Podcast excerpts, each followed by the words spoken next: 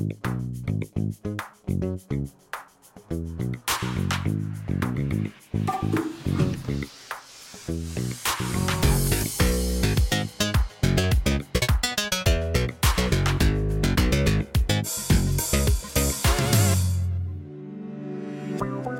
та сайн байна уу? Та бүхэн бүгдээрээ сайн биз дээ? Бид ээлж нэгэн дугаараа хүрэх гэж байна. За өнөөдөр бид та бүхэндээ хоолтой холбоотой сэдвээр ярилцах гэж байгаа. Ер нь бол зүү хоолт гэж юу вэ гэдэг асуудлыг хөндөн ярих гэж байгаа. Тэгээд э, өнөөдөр студид маань анагаах ухааны магистр хоол боловсруулах эргэтэн судлалын эмч, эмчилгээний хоол зүүч сэдв сүрэн ирсэн байна. Ингээд танд маш их баярлалаа. Урилга авсанд. Баярлалаа. Бидний яг одоо ярилцах байгаа сэдв магадгүй сэдвүүд дундаас хамгийн чухал нь баг. Яагаад хамгийн чухал нь вэ гэхээр бид өдөр тутам заавал хийдэг үйлдэлүүдийн нэг буюу бид ходоод руугаа юу орохыг шийддэг, юу идэхийг шийддэг. Тэгээд хоол гэж одоо нэгдүгürt бид биед хийж явах зорилгоор хоолоо идэж чинь хоёрдугаарт бас сэтгэл ханамж авахын тулд хоол хүнсний бүтээгдэхүүн идэж хэрглэж ууж гин. А тэгснэ таны юу идэж ууж хэрглэж байгаа чинь таны барыг хэн байхыг шууд шийдээд байгаа тийм ямар байхыг шийдээд байгаа. Тэгэхээр их чухал сэдв. Аа чухлынхаа зэрэгээр бол бүр яг топ 3-ын 1 байх гэж би ерөөсө бодоод байгаа байхгүй. Тэгээ топ 3 дотроо юу юу байх вэ гэдгийг би бас яванда ярина. А гэтээ тэр топ 3-ынхаа нэгт нь авах, хоёрт нь авах, гуравт нь авах гэдэг тэр би бараг л нэгт нь авах болоо гэж бодоод байгаа. Тэгээд эрүүл амьдрал за тэгээд ер нь одоо бидний зориод байгаа зүйл бол Монгол хүн та Улаанбаатарт амьдарч байгаа иргэн таны хувьд эсвэл энэ хотцсон бүс нутагт амьдардаг иргэн таны хувьд зөв амьдралын хэв маяг гэж юу болохыг бид хайж явж байгаа. Тэгэд за зөв нь бол энэ юм байна гэдгийг бид нар санал болгох гэдэг. Эцэст нь те. Тэгэхээр энэ хугацаанд бидний одоо зорж байгаа өнөөдөр бас хүргийг зорж байгаа чухал зүйл бол бид юу идэх ёстой юм бэ? Яагаад идэх ёстой юм бэ? одоо бидний өдөр тутам хэрэглээд байгаа хоол хүнсэн дотор ямар алдаа байна гэдгийг таньж мэдэх зорилгоор энэ ярилцлагыг хийж байгаа.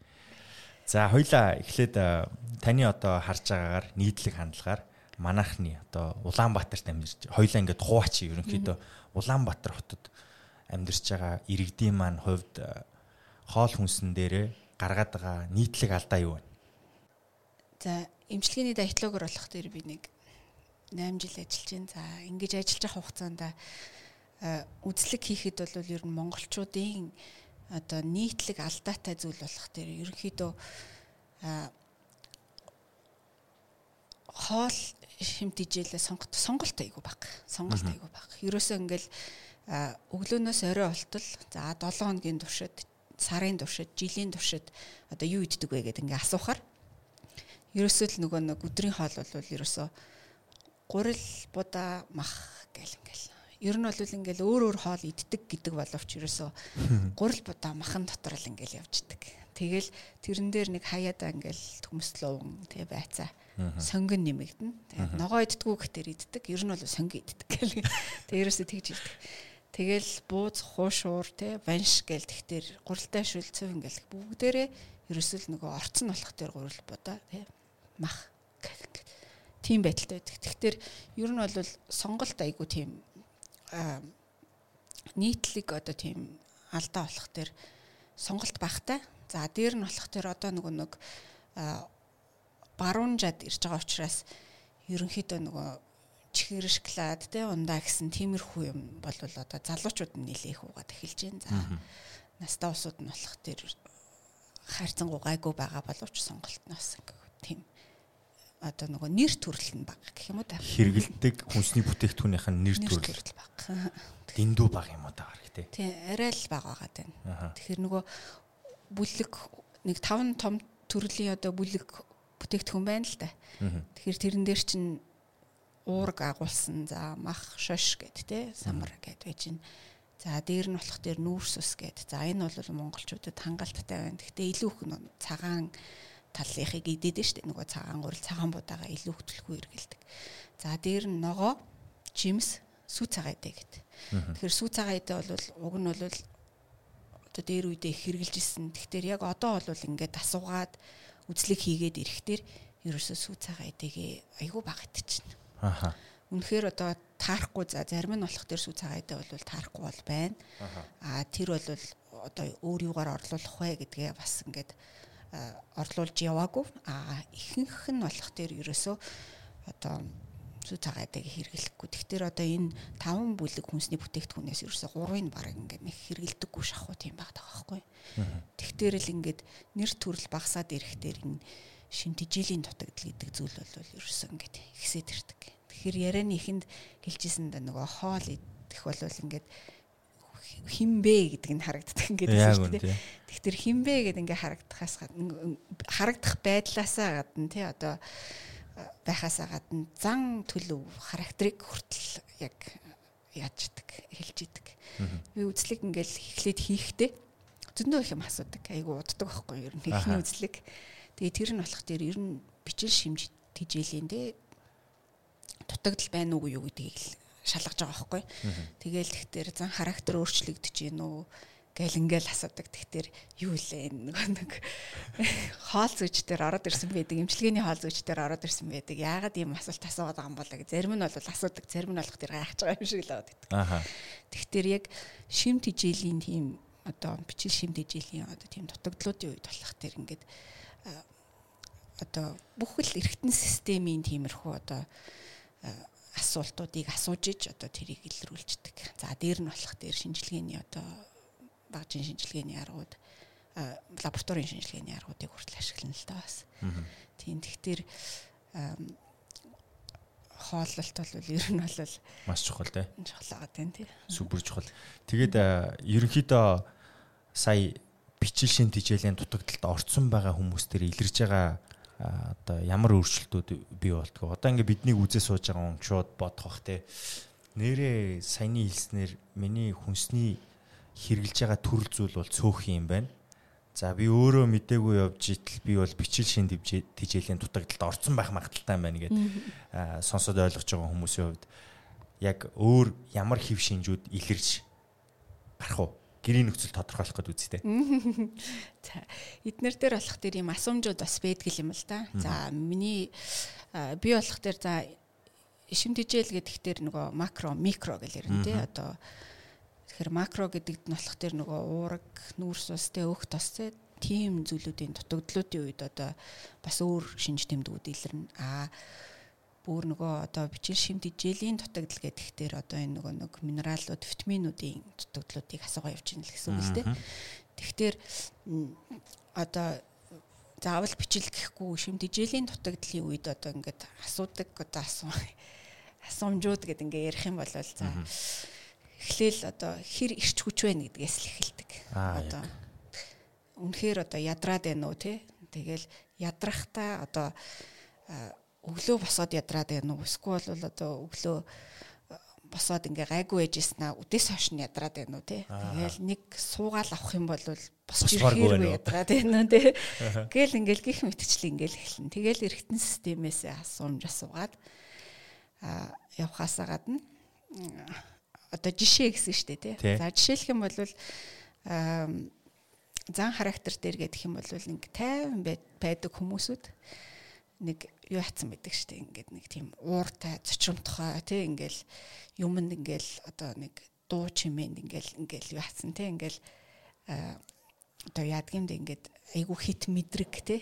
Ингээд тийм болцсон байх юм бол бас одоо зарим витаминуудын дутагдал байж ах одоо магадaltaй. Аа. За энэ бол мэдрэлийн гаралтай зарим те мэдрэл сэтгхүй стрессийн гаралтай бас зарим тийм зүйлүүд бол байна л да. Гэхдээ би бол нөгөө хоолных нь одоо талаас илүү талаас илүү их асуугаа явдаг. За. Тэгэхээр тэнд байгаа нөлөөлөл бол таны зан характерт орж байгаа нөлөөлөл маань хүртэл хоолноос улбаатай байж болдог гэдгийг хүн маань өөрөө хүлээн зөвшөөрөх хэрэгтэй байна шүү дээ.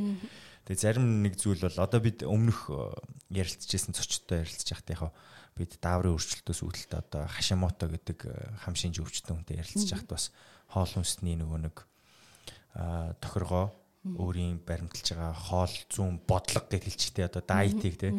Тэр их чухал болохыг э, хэлж байгаа юм л да. Тэгэхээр тэр тэрийг үзэж байгаа хүмүүс яг энэ эмгэгтэй хүний зүйл байна гэд нэг талаар харж байгаа бол гэтэл эрүүл хүн дээр ч гэсэн одоо зан характерын өөрчлөлт маань хүнсний дутагдлаас болж үүдэлтэй байж болох нэ гэдгийг та бас хэлж өгч байна тийм үү? Яг зөв. Одоо жишээлх юм бол хүүхдүүд байна. Ингээл хүүхдүүд болох дээр ингээд зарим хүүхдүүд чинь одоо хичээл дээрээ нэг доктортой суухгүй байгаад байдаг. Зарим нэг доктортой суудаг тий. Тэгэхээр доктортой суухгүй, өгөнд орохгүй тий ингээл ерөөсөө за нэгдүгээр сууд сураагүй байж бас магадгүй тий. Гэтэл нэ тий ингээд илт одоо хөдөлгөөнтэй болол илт одоо юм ойлгохгүй болоод ч юм уу тий. Одоо тэгээд ирэх юм бол бас ингээд шүлэг минералуудын дутагдалт орцсон явж идэж магадгүй байдаг. Тэр тэгээд тэрийг бас тодорхойлуулах хэрэгтэй байна. Тийм. Тэгэхээр хит шууд энэ энэ хүүхдийн характер тэр гэж бодож болох юм шүү дээ. Энэ хүүхэд ерөөсөө ингээл ийм юутай гэд тий. Хөдөлгөөнтэй ерөөсөө энэ сууж чаддаггүй гэл ерөөсөө тэгж ерөөсөө бас болохгүй. Тан дээр ер нь ажиглал ажиглалтаас харахад эрэгтэй эмэгтэй хоёр хүний хооронд хоолтын зөрүү байна уу? Эсвэл ер нь нийтлэг ойлголт байгаад байна уу? Хоолтын зөрүү ерөнхийдөө байгаад идэг эрэгтэй улсууд ерөнхийдөө жоохон хинэггүй талтай л байгаад идэм болов гэж бодоод идэг.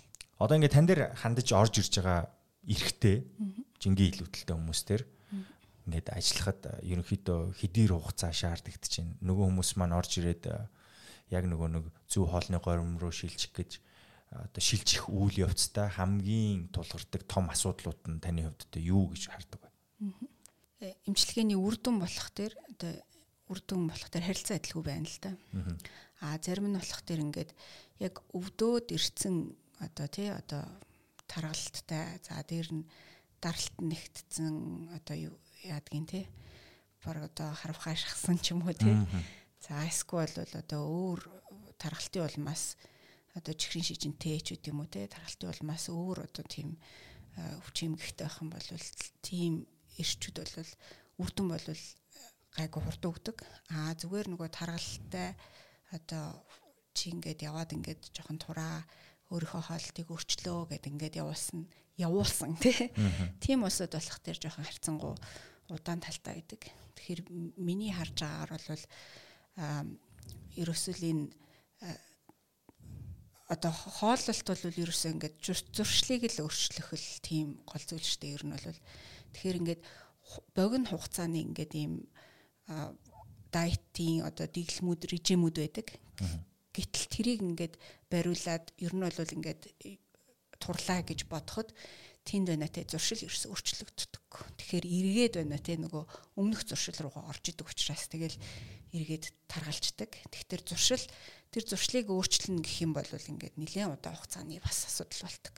Тэгэхээр эхний ээлжинд байна тий хоолн дээр нь тим тим одоо дутагдаад байгаа зүйлүүдийг нэмээд тий эргээд одоо 2-7 хоногийн дараа ч юм уу тий шинжилгээтэйгаа одоо эргээд эргээд ирдэг. За зарим нь болох дээр аягүй сайн барил ирдэг. Зарим нь болох дээр үгүй тий. Хуу хүнээсээ шалтгаалж байгаа. Хоол идэх зуршил гэхэлэр ер нь бол одоо эн чинь маш удаан хугацаанд бий болчихсон байгаа. Монголчуудын өөрсдийнх нь хооллох соёл арга барил байгаа шүү дээ. Тэгээд тэр нь нэг хэмжээнд өрөөд за эрүүл мэндийн заалтанд заалттай та бол энэ гормоо болоод энэ шинэ горим руу орохгүй болохгүй нэ гэхэлэр тэнд бас шууд шилжиж чаддгүй хүмүүс дийлэх болох нь байдаг баг гэж би зүгээр хувьдаа тааж.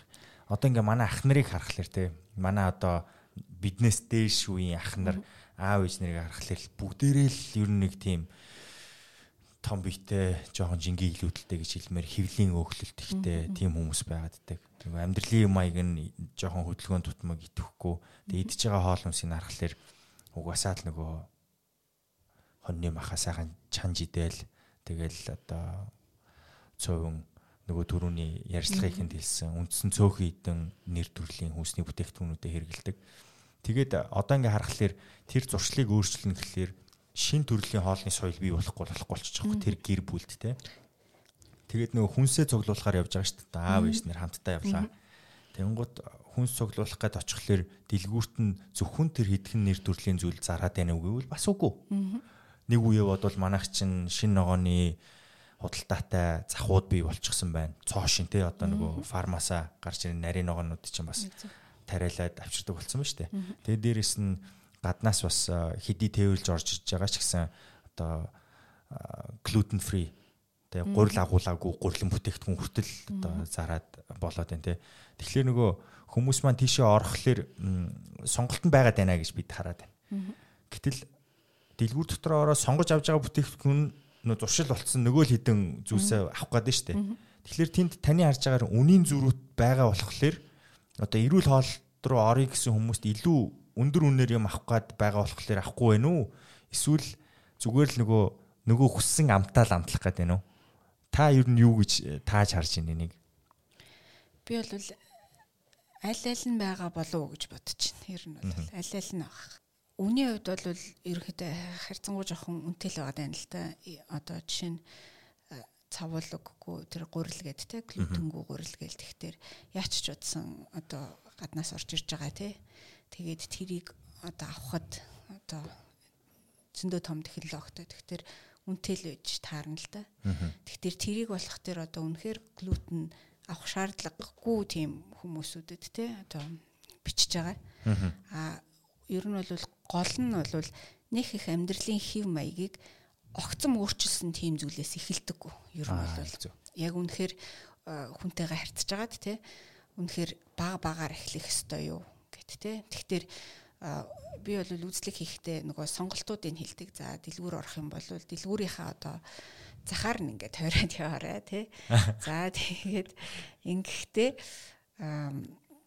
тим тим зүйлийг одоо ногоон дээр гэхэд энэ энэ зүйлийг энэ салаадан дээр ингээд нэмж болох юм аа гэд ингээд.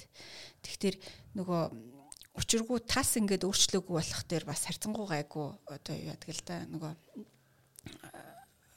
одоо сонголтоо хийхэд нь арай гайгүй төхөн байдаг болов уу гэж бодож байна. Гэхдээ зарим одоо ногооны хувьд бол ерөнхийдөө жоохон үнэтэй тал руугаа л байгаад байгаа. Аха. Гэхдээ одоо Европын бусад орнуудыг бодвол Монголд ургаж байгаа ногоонууд бол бас гайгүй л үнэтэй юм шиг надад санагдаад идэг шүү дээ. Ер нь бол. Аа тэгээд юу бас нэг зүйл тодруулах хэрэгтэй нэг бас нэг зүйл байна л да. Бидний өдөр тутам мэдж байгаа хоол хүнсний хэдэн хувь нь яг хүний биед шингэж орж ирээд байна гэдэгт тэр судалгаа байдгүй. Хэдэн хувь нь шингэж ордог вэ гэж юм тийм. Тийм. Бирүү яг нөгөө абсорбин гэдэг чинь тэ цус руу нийлэгжиж тэр нөгөө тухайн одоо нэг 5 цөв үдий л да тий. Тэрний одоо хид орчим хувь нь нийлэгжиж ороод хитэн гадагшилж байгаа гэдэг дээр би бас их бодож явдаг байхгүй юу? Тав руугаараа.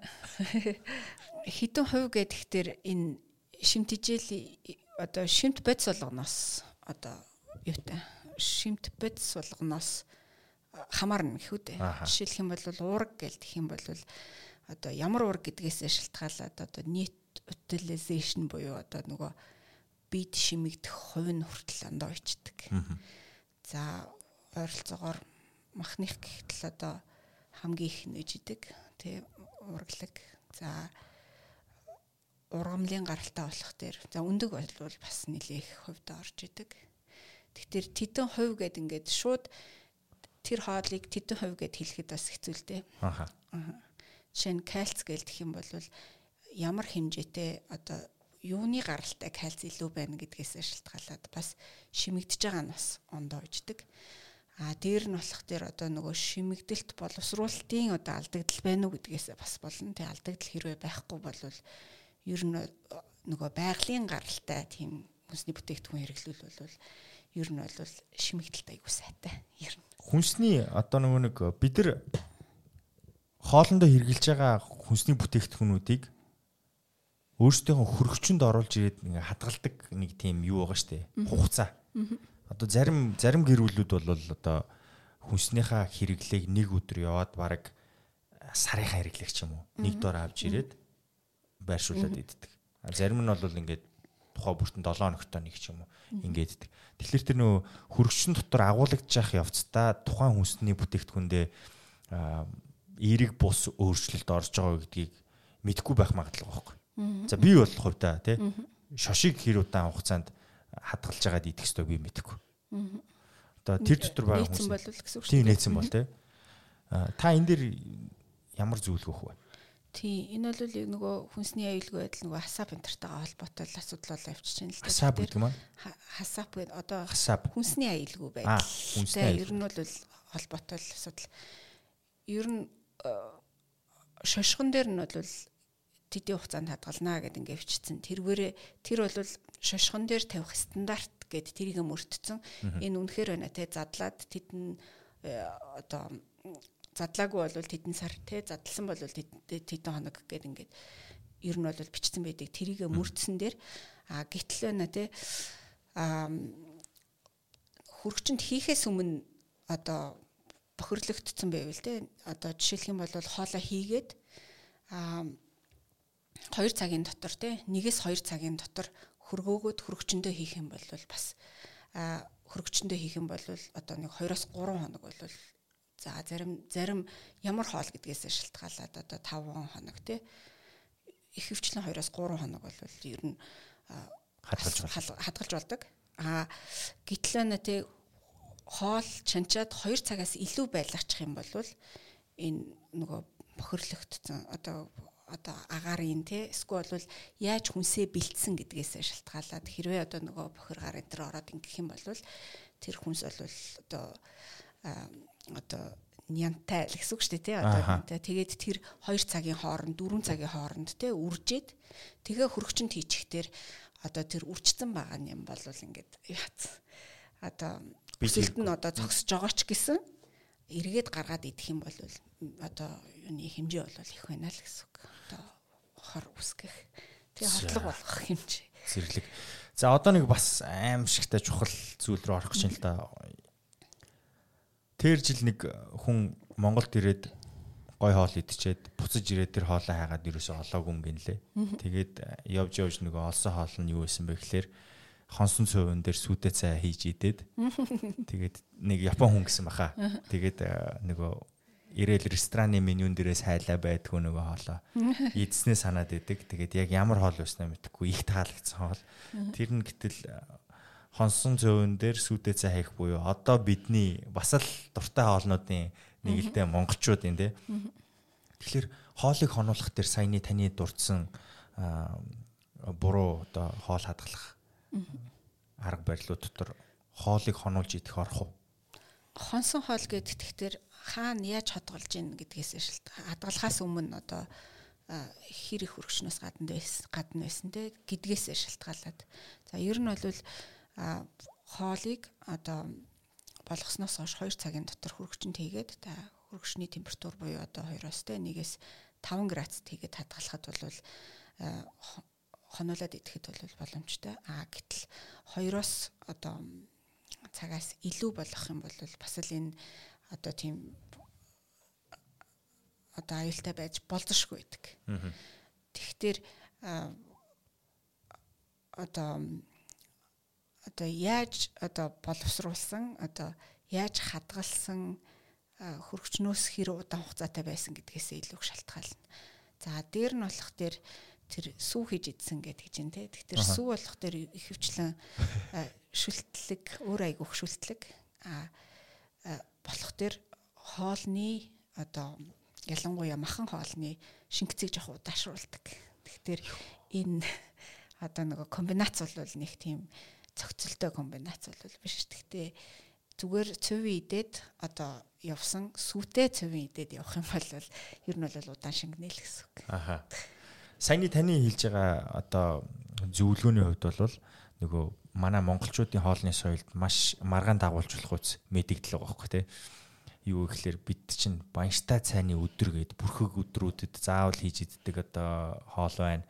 За тэгээ саяны суувн дээр сүдэ цай холиод идэх гээд ер нь бол манайханд бас би тэр жил хөдөө өвөө эмээгэндээ байж хата хурш айлында ороод нэг хоол идэж үзээд тэр хоолндоо дургу болж исэн. Тэгээ яасан гэхлээр сүүтэй лавшаа гэж зүйл байсан. Одоо мах байхгүй тэнд. Гэхдээ гурил лавшаа. Гурил одоо сүүтэй хамт болгоод тийм бол. Тэг яг хав би ч хүүхэд байсан л та нэлээд байгаас. Тэгээ бодохоор манайханд ийм сүүг ерөнхийдөө өөр зүйлстэй хольж иддэг, хоол болгож иддэг соёлууд байна л та тий.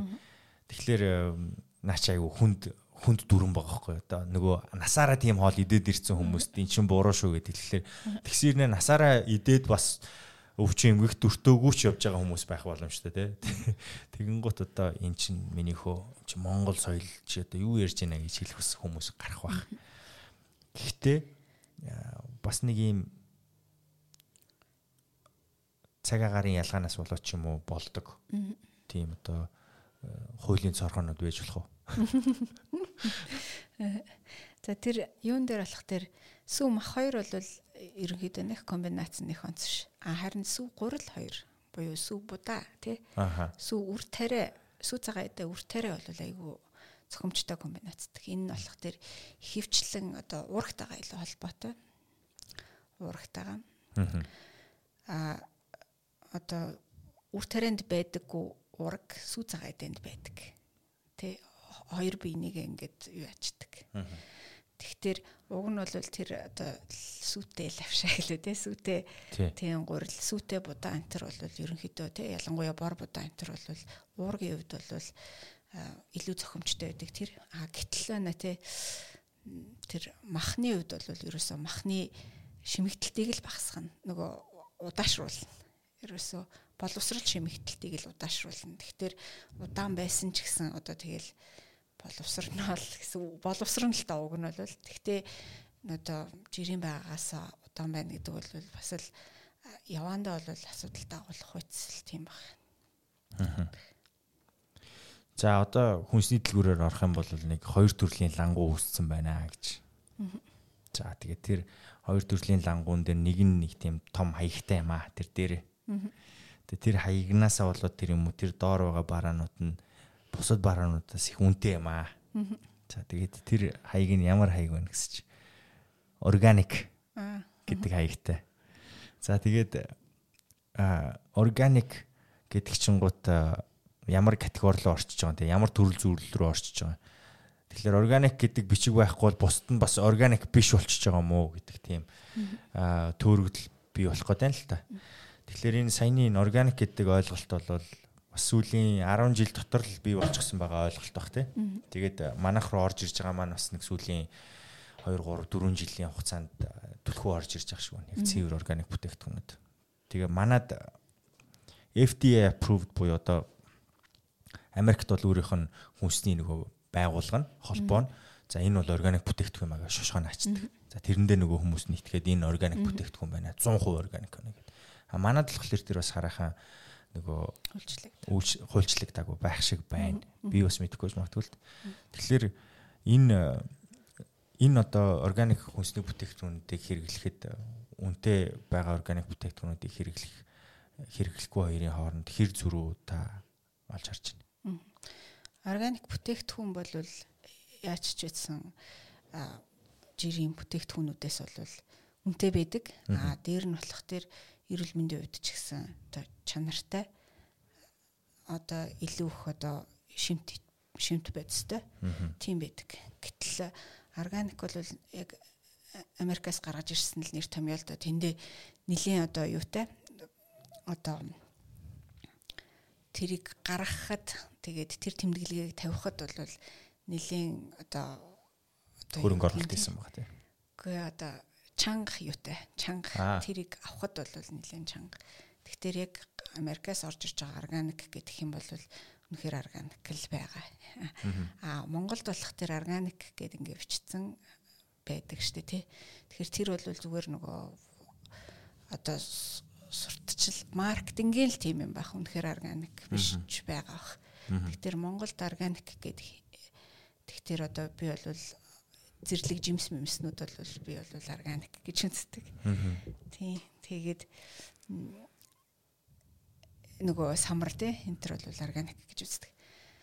А органикийн хувьд болох тэр үнэхээр үнэтэй үнэтэй.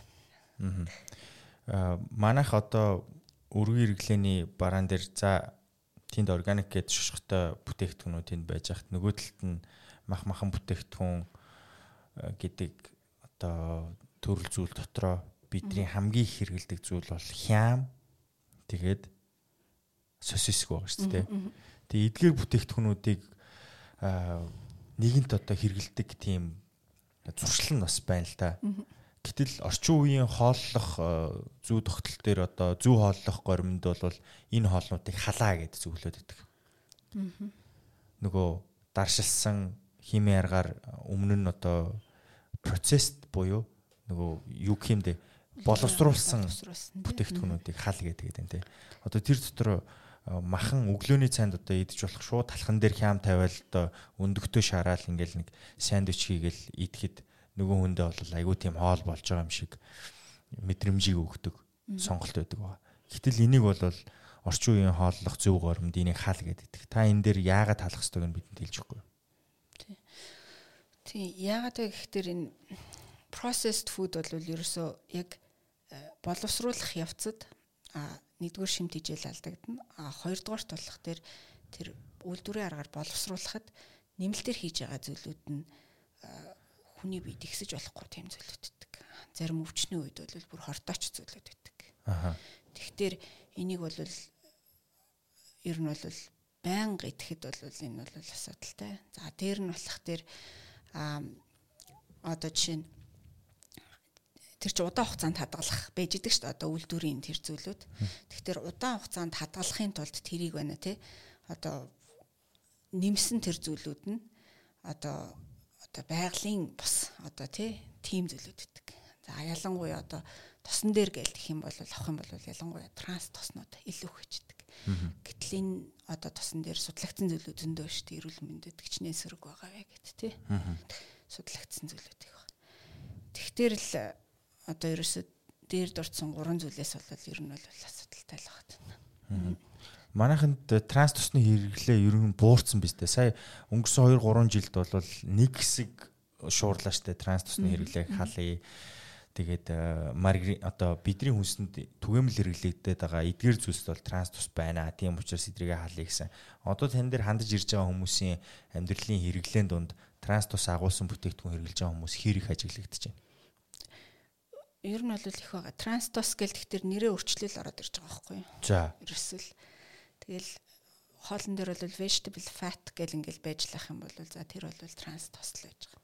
Зарим дээр нь palm oil гэж бичсэн байгаа. Зарим дээр нь өөр нэрээр бичсэн байгаа.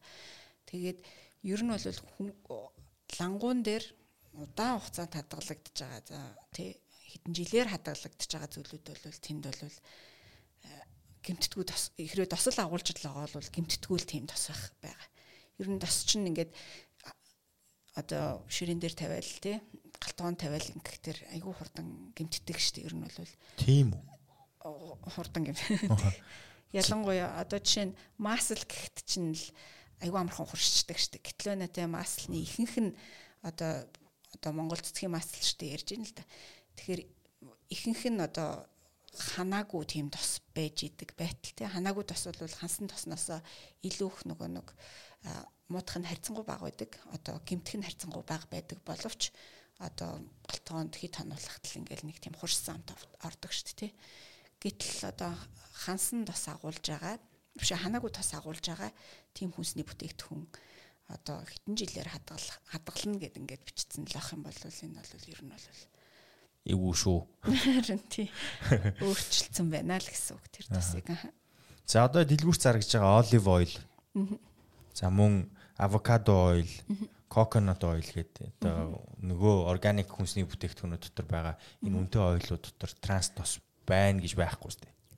А өөрөө юм ханаагүй энэ тоснууд ч болох тэр өөрөө бас антиоксидантууд дотор агуулж идэг. Тэгэхээр тэгэл тэр антиоксидантууд буюу одоо эсэлдүүлэхгүй байх тэр чанарын юмнууд бол багасаал багасаал явна. Нөгөө яах хадгалах тусамд.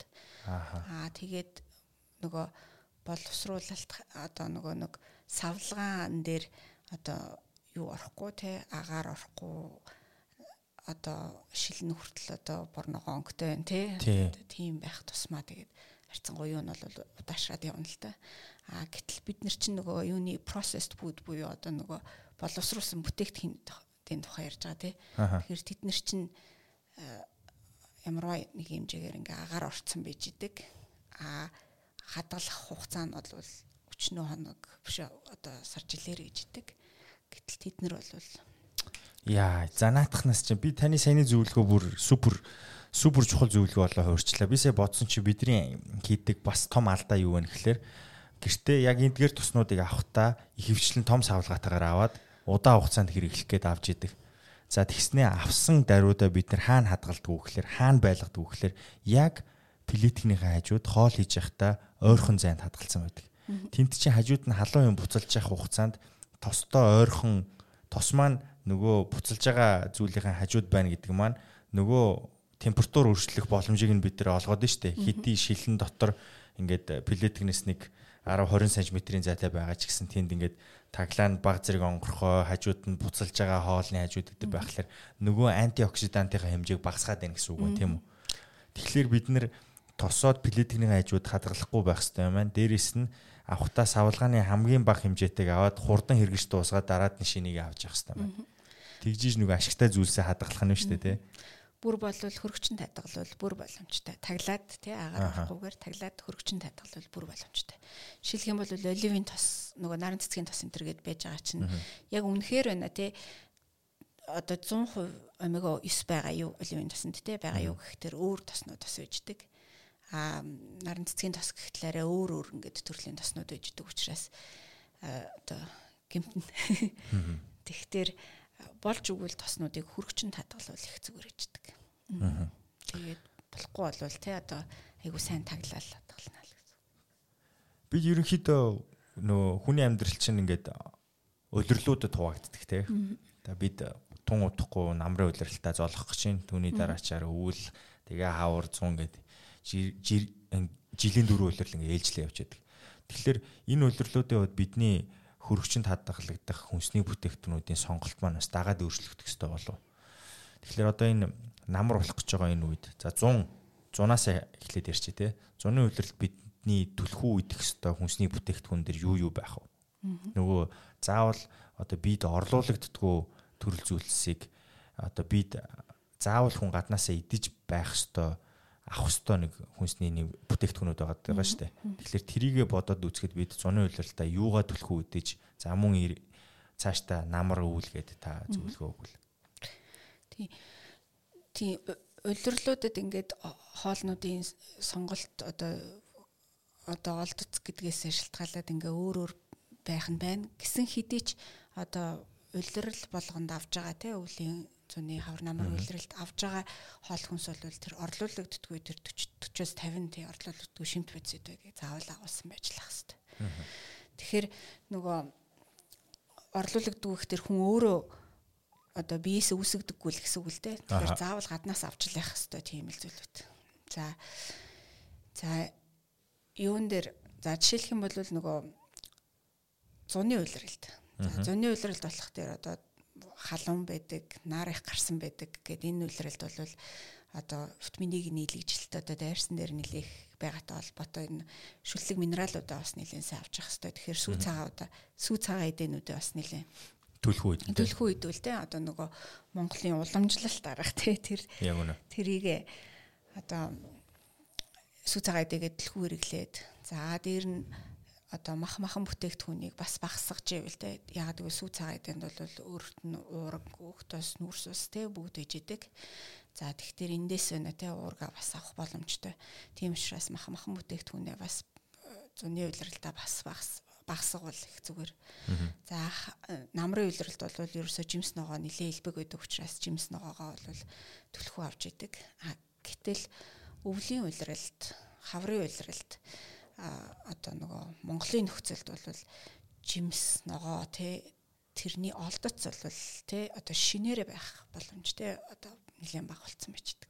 Нэг бол импортоор л орж ирж байгаа те. Импортоор орж ирж байгаа. За дээр нь болох тэр монголчуудад нөгөө одоо намар нь одоо хураасан хүнсний бүтээгдэхүүн жимснүүдийг бас ингээ хадгалахад бас хадгалтын одоо ямар арга гэдгээс шалтгаалаад тий аа юу н багасчдаг одоо доторх шимт байцууд бас багасч ихэл багасч идэг. Бэлэрчээр нь авж байгаа хүнсний бүтээгдэхүүнүүдэд хаана ямар хэлбэрээр агуулгдсныг бид нар юу н харахгүй байгаа шүү дээ.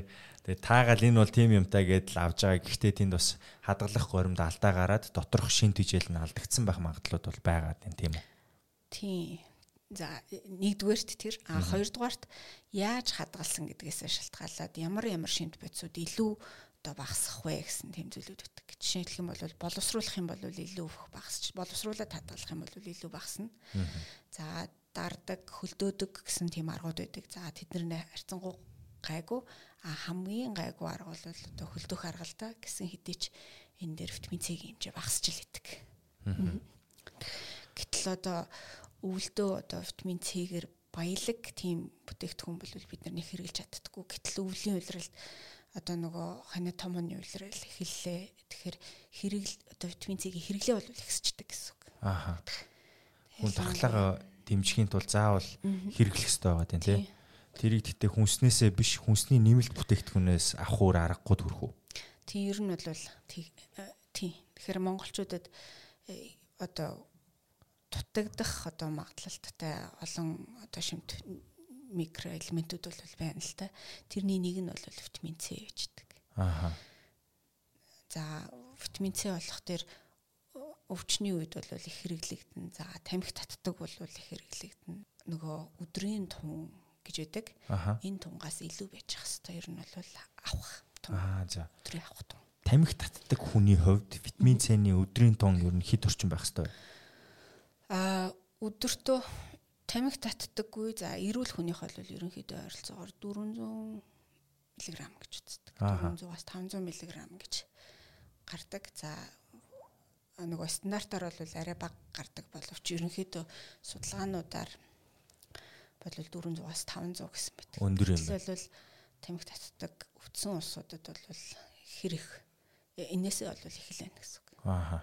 Яа, за энийг бас нийтлэг хүмүүс анзаардаггүй зүйлс багтай витамин С. Витамин С-ны өдрийн хэрэглээ өдий чинээ байгаад хэрвээ та тамхи татдаг бол түүнээс илүү байх ёстой гэдгийг бас тамхи татж байгаа хүмүүс маань мэдэх хэрэгтэй баг. За тэгээд витамин С-г та илүү хэрэглэх ёстой байна. А хэрэглэхийг хүсэхгүй бол та тамхинасаа гарчиж ус болно шүү дээ. За юу вэ? Бас дараагийн нэг зүйлс нь та хүнсний нэмэлт бүтээгдэхүүний тухай дөрөв яриандаа дурдлаа. Ер нь бол бид өвлийн үйлрэлд орлуулагддаггүй шимт бодисыг бид гаднаас авахта хоол хүнсний бүтээгдэхүүнээс хоол хүнсний бүтээгдэхүүнээр дамжуулж авч чадахгүй байгаа бол витамин ууя гэж байгаа те. Та ямар төрлийн витамин уухыг зөвлөх вэ? Нөгөө нэг нэгээр нь С-гээ, Д-тэгээ, Е-тэгээ одоо тус тусад нь авсан дээр эсвэл малти буюу одоо бүгднгийн агуулсан витаминыг уугаад ахын зүгээр үү? Тийм энэ бол хүнээсээ тухайн хүнээсээ шалтгаална. Хүнээсээ үнэхээр яг юунд дутагдаад юу н одоо хэрэглээ нийлүү ихсээд байна гэдгээс шалтгаалаад эмчилгээний тунгаар авах уу, урьсан сэргийлэх тунгаар авах уу гэдгээ ингээд тооцно. А ерөнхийдөө мультивитаминууд ингээ олноороо байгаанууд бол ер нь урьсан сэргийлэх тунгаар илүү нөгөө бүх одоо шимт одоо юунуудтэй витамин минералууд нь бага бага хэмжээтэй байж идэг. А энэ бол одоо ихэнх хүмүүсийн хувьд бол одоо аюулгүй байдаг боловч а зарим одоо өвчтэй үед те одоо өвчний үед одоо хичнээн бага хэмжээгээр агуулдаг ч гэсэн зарим одоо минералууд нь те одоо аюултай байдалд хүрэх үс хэмжээтэй бас өчдөг. Жишээлх юм бол одоо Монголд цогсонгошил гэд нэлээ их байна шүү дээ тий. Юу гэнэ? Цэс цогсонгошил тий. Энэ бол илэгтэй холбоотой илэгний илэгний эмгийн үед тий одоо илгэнд цус үсээд тий уг үнсний цэсний сугаар дамжаад тий хүүдэд ингээд байжгаад тий хоол идэхтэр ингээд гардаг. Одоо тийм шингэн шингэлдэ цэс. Тэгэхээр энэ одоо илэгний өвчний үед одоо үсээд байгаа энэ цэс болох төр цуснд одоо яачдаг. Одоо ихсэд ирдэг.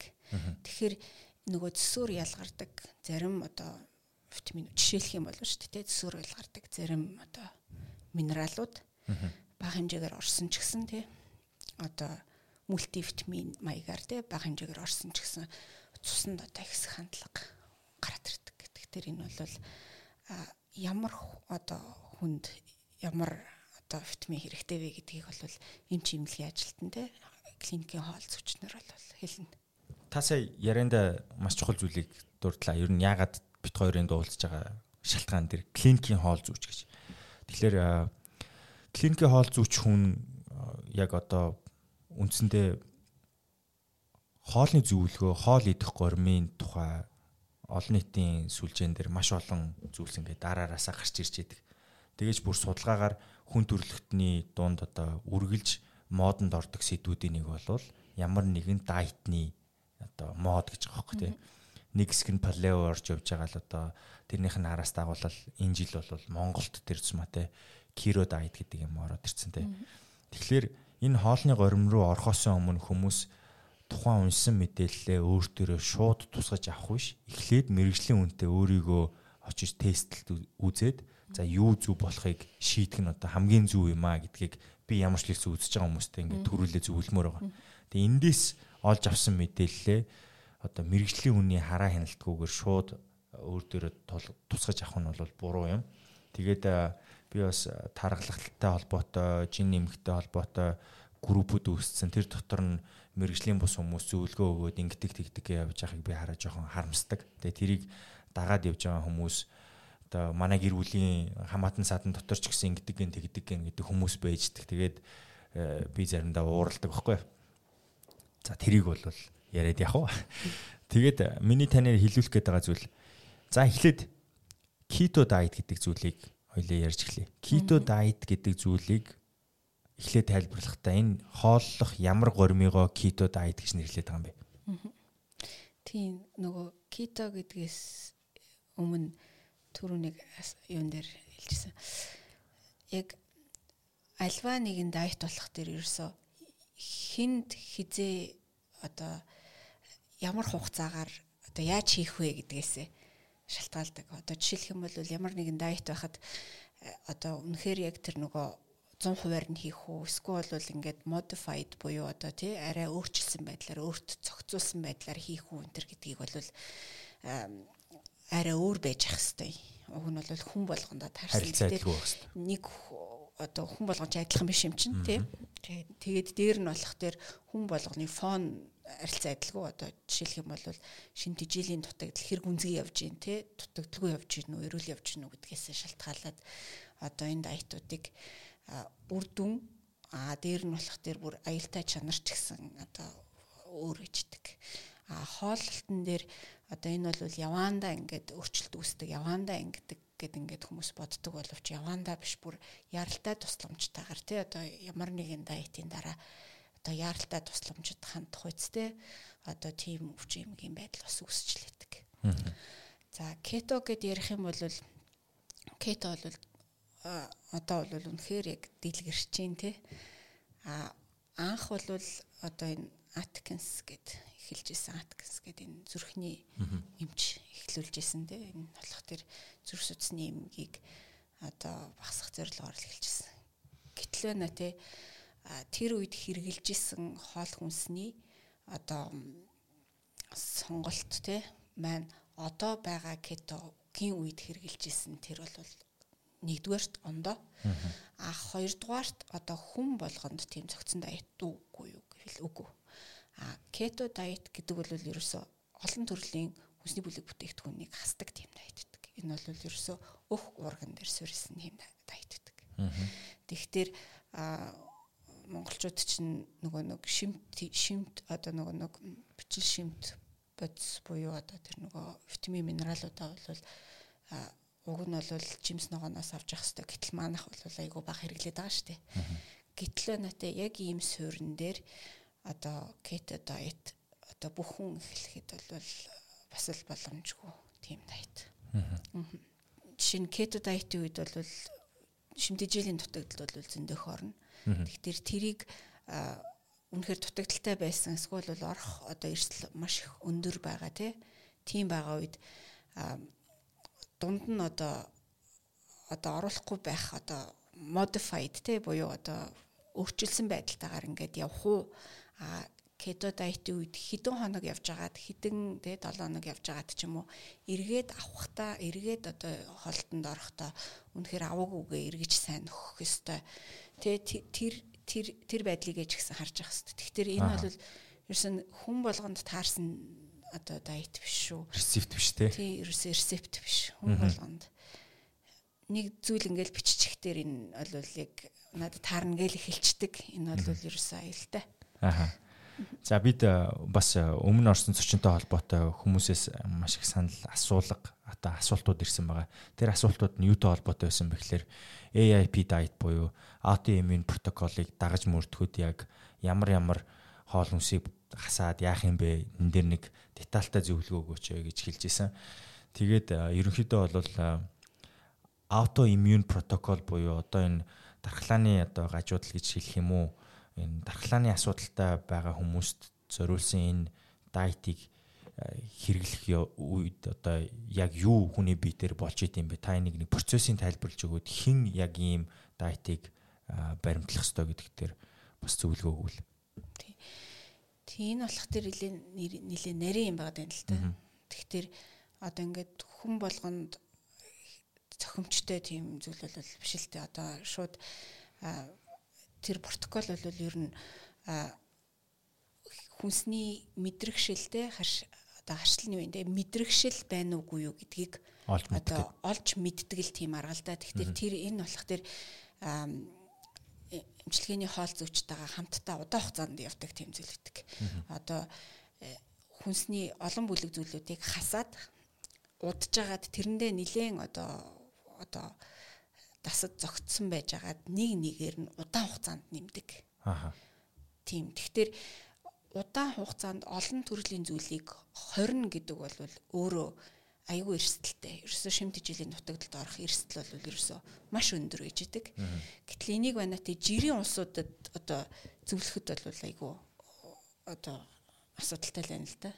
Тэгэхээр энийг яг ингээл нөгөө эмчнэр явуулсан тий эсвэл бол одоо автоиммуны одоо тийм одоо өөрчлөлттэй тий одоо байгаа тийм улсууд дээр л уг нь бол туршаад явдаг тийм протокол юм байна. Тэгэхээр одоо юу гэж хэлэх юм бэ тий одоо тэг гэд хэлчихэд хэцүү юм байна да тий. Тийм ерөнхийдөө бол болохгүй энгийн хүн өөр дөрөө туршиж үзэхэд бол болохгүй л гэсэн үг. Тийм ерөөсөн тийм энгийн хүн бол яагаад туршиж үзэх гэж байгаа вэ тий тэрийг. Аа. Тийм нөгөө шаардлага байхгүй байхад. Тийм. За энэ бол ямар юунаас үүссэн асуудал вэ гэхээр Хашимототой хүмүүстээр зориулж хилсэн одоо манай тухайн оролцогчийн маань зөвлөсөн одоо дайтын хоол хоолны горин байсан те яг юм дагаж мөрдөхстой протокол байсан. Тэгээ энийг бол та хэрвээ гэрийн нөхцөлд өөр дөр туршиж үзэх гэж байгаа бол яг мэрэгжлийн эмчийн ханаа хараа хяналтгүйгээр энийг өөр дөр туршиж үзэж болохгүй гэдгийг бас дахиад сануулуулах гэсэн зүйл. Тэг хүмүүс бичээд яг юугаа хасах юм бэ, яаж хасах юм бэ, хизээ хасах юм бэ, хэдийр хугацаанд хасах юм бэ гэх мэтчлэн зүйлсийг олж мэдхийг хүсч идэг. Тэгээ энэ дээр бас бид бүхэн яг нэвтрүүлгүүдээр хэлдэг. Таны бие бусад хүний биетэй харилцан адилгүй учраас та бусдын зөвлөгөөг шууд нөө бусдын туршлагыг өөр дээрээ шууд аплай хийх буюу өөр дээрээ туршиж үзэх нь нөгөө хүсэж байгаа үр дүнд чинь хүрэхгүй шүү гэдгийг бид бас сануулж хэлээд байгаа. Тэгээд нэгдүгürt бидний сануулж хэлж байгаа зөвлөгөө маань юу вэ гэхээр таны магадгүй эрүүл мэндтэй холбоотой мэдлэг мэдээлэл өнөөдрийг хүртэл яг хооллох төр ч юм уу эсвэл хашимототой эсвэл дааврын өөрчлөлтөөр ч гэсэн хомс байж болно. Гэхдээ та ийм болдгийм байна гэдгийг мэдэж авснараа та шууд өөр дээр энэ мэдээллийг тусгаж аваад хэрэглээсэй гэсэндээ биш харин та тухайн асуудал дээр чинь зөвлөгөө өгөөд эмчилж чадах ангаахын салбарын мэрэгчлэтнүүд дээр очих хэрэгтэй юм шүү гэдгийг л бид нар хилээд байгаа. Гол одоо үндсэн жанжин шугамн тэр байгаа. Тэгээд би сая таныг нөгөө бас үзэгчтэй бас бүрэн дүүрэн танилцуулъя гэж бодлоо төгсгөлт нь. За тэгээд клиникийн яг хоол зүйчээр та чи Ирландд төгслөө. Тэгсэн. Тийм. Тэнд хэдэн жил сурч төгслөө? Аа. Миний үндэсний мэрэгжил болох тэр юу л да нөгөө гастроэнтеролог дуран гэмч буюу хоол боловсруулах хэрэгтэн судлалын эмч Монгол төгссөн. Аа клиникийн диетологоор болох тэр Ирландд төгссөн. Тэгээд хос мэрэгчлээ. Хос мэрэгчлээ. Одоо бас юун дээр ажиллаа? Тамирчид дээр бас ажиллаж байгаа тийм. Аа тийм тамирчидтай бас ажилладаг. За нөгөө клиникийн хоол судлаач гэхтэр илүү хэмнэлзүү руугаа илүү их ордог. Тэгэхээр хоол зүйч гэд тэгэхээр ерөнхийн ингээд хоолыг өөрчилдөг. Гэтэл а клиникийн ингээд тэгэхээр яг тухайн өвчний үед ямар хоолыг яаж идэх вэ гэд а хоол идэх боломжгүй үед одоо гурсаар те судсаар яаж холлох вэ гэдэг ч юм уу те. Тэгэхээр тэр тал руугаа илүү байдгаа гэсэн үг. Одоо жишээлх юм бол сая өнөөдөр тантай яг ирэхэд ярилцчихсан зүйл хавдрын одоо хавдартай өвчтөмний хоолны одоо хэрэгцээн дээр та витамин С-ний зөвлөгөө өгчээсэн гэсэн шүү дээ. Тэгээ нөгөө витамин C-г бид нар бас зүгээр аптекээс аваад гэрт ингээл үрлээрээ байж л байдаг. Тэгэл нэг хүс үедээ хэрэглэчин үгүй бол хэрэглэхгүй. Тэгэхээр яг нөгөө нэг хавтартай хүн дээр витамин хэрэглэнэ гэдэг заалт байдаггүй харин зарим нөхцөл бол байдаг гэжсэн. Тэгээ надад их сонирхолтой санагтаад тань танаар бас энийг хэлүүлэе гэж бодсон л доо. Тэг яг тухайн одоо өвчтний кейсийг та тайлбарлаж өгөхгүй. Яг ямар заалтаа болоо яаж байгаа вэ? Мэдээж нөө нэрийг нууцлаад тий. Тий. А хавдрын үед ерөнхийдөө витаминууд нэг их хэрэгэлдэг. Хавдрын эмчилгээ бол ер нь хавдрыг одоо устгах те нөгөө туяа юу эмчилгээ чинь хими эмчилгээ чинь хавдрыг устгах буюу одоо оксид тип буюу одоо стрессийг задлах тийм үйлчилгээтэй байдаг. Гэтэл витаминууд өөрөө антиоксидант буюу тий одоо тэрний эмчилгээний эсрэг байна л гэсэн үг байхгүй. Тэгэхээр эмчилгээг бол удаашруулдаг. Тэгэхээр эмчилгээнд витаминуудыг ер нь бол зөвлөдөг. Аа үнэхээр байна те шимтгийллийн дутагдал байгаад ах юм бол те яаж авах вэ гэдгээ бас шийдэж авдаг. Аа энэ дээр нэг витамин болох тэр болдог нь витамин С байдаг. Энэ болох тэр проксидан үйлчилгээтэй. А гэтэл жирийн витамин С-г бол зөвлөдөггүй. Витамин С болох тэр ерөнхийдөө хүчлэг витамин С байдаг шүү дээ. Тэгэхээр витамин С нөгөө аскорбины хүчил гэдэг хүчил байдаг шүү дээ. Тэгэхээр хүчлийг их хэмжээгээр бид бол автаггүй. Тэгэхээр шүтлэг хэлбэртэй одоо хүчлийн хүчилгүй болгосон тийм витамин С-г бол хавдрын үед хэрэгэлдэг. Аа. Тэгэхээр энэний талаар л нэвтрүүлгийн өмнө хоёлаа ярьжсэн. Тий. Энэ сонирхолтой сэдв байсан.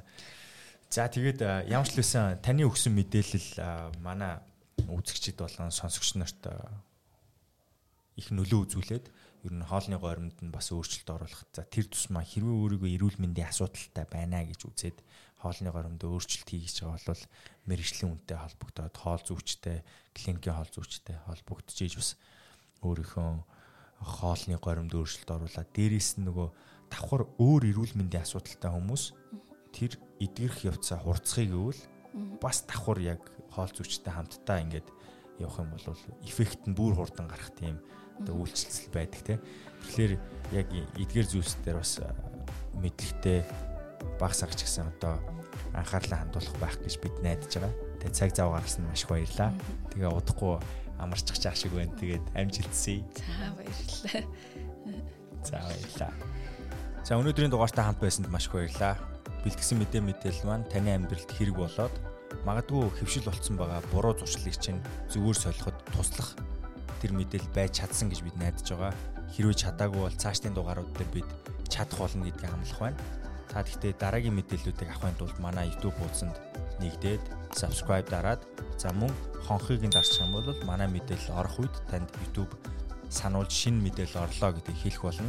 За тэгээ бидэнтэй холбоотой санал хүсэлтийг миний Facebook болон Instagram эсвэл за энэ доогуур гарч байгаа email хаягаар холбогдоод санал хүсэлттэй болон асуух асуулт байх юм бол бид рүү бидэн лөө илгээх боломжтой. За тэгээ бид тухай бүрт нь боломжтой цаг хугацаанд нь таны асуултанд хариулж мөн таны хүслийг биелүүлэхийн төлөө зорж ажиллах болно. За ингээд э, бид бүхний хайж байгаа амьдралын зөв хэв маяг юу болох аялал маань үргэлжлэсээр байна. Бидэнтэй хамт байгаа танд маш баярлалаа. Fighting. Англиар хэллэг уурлаад байдаг шүү. Bye.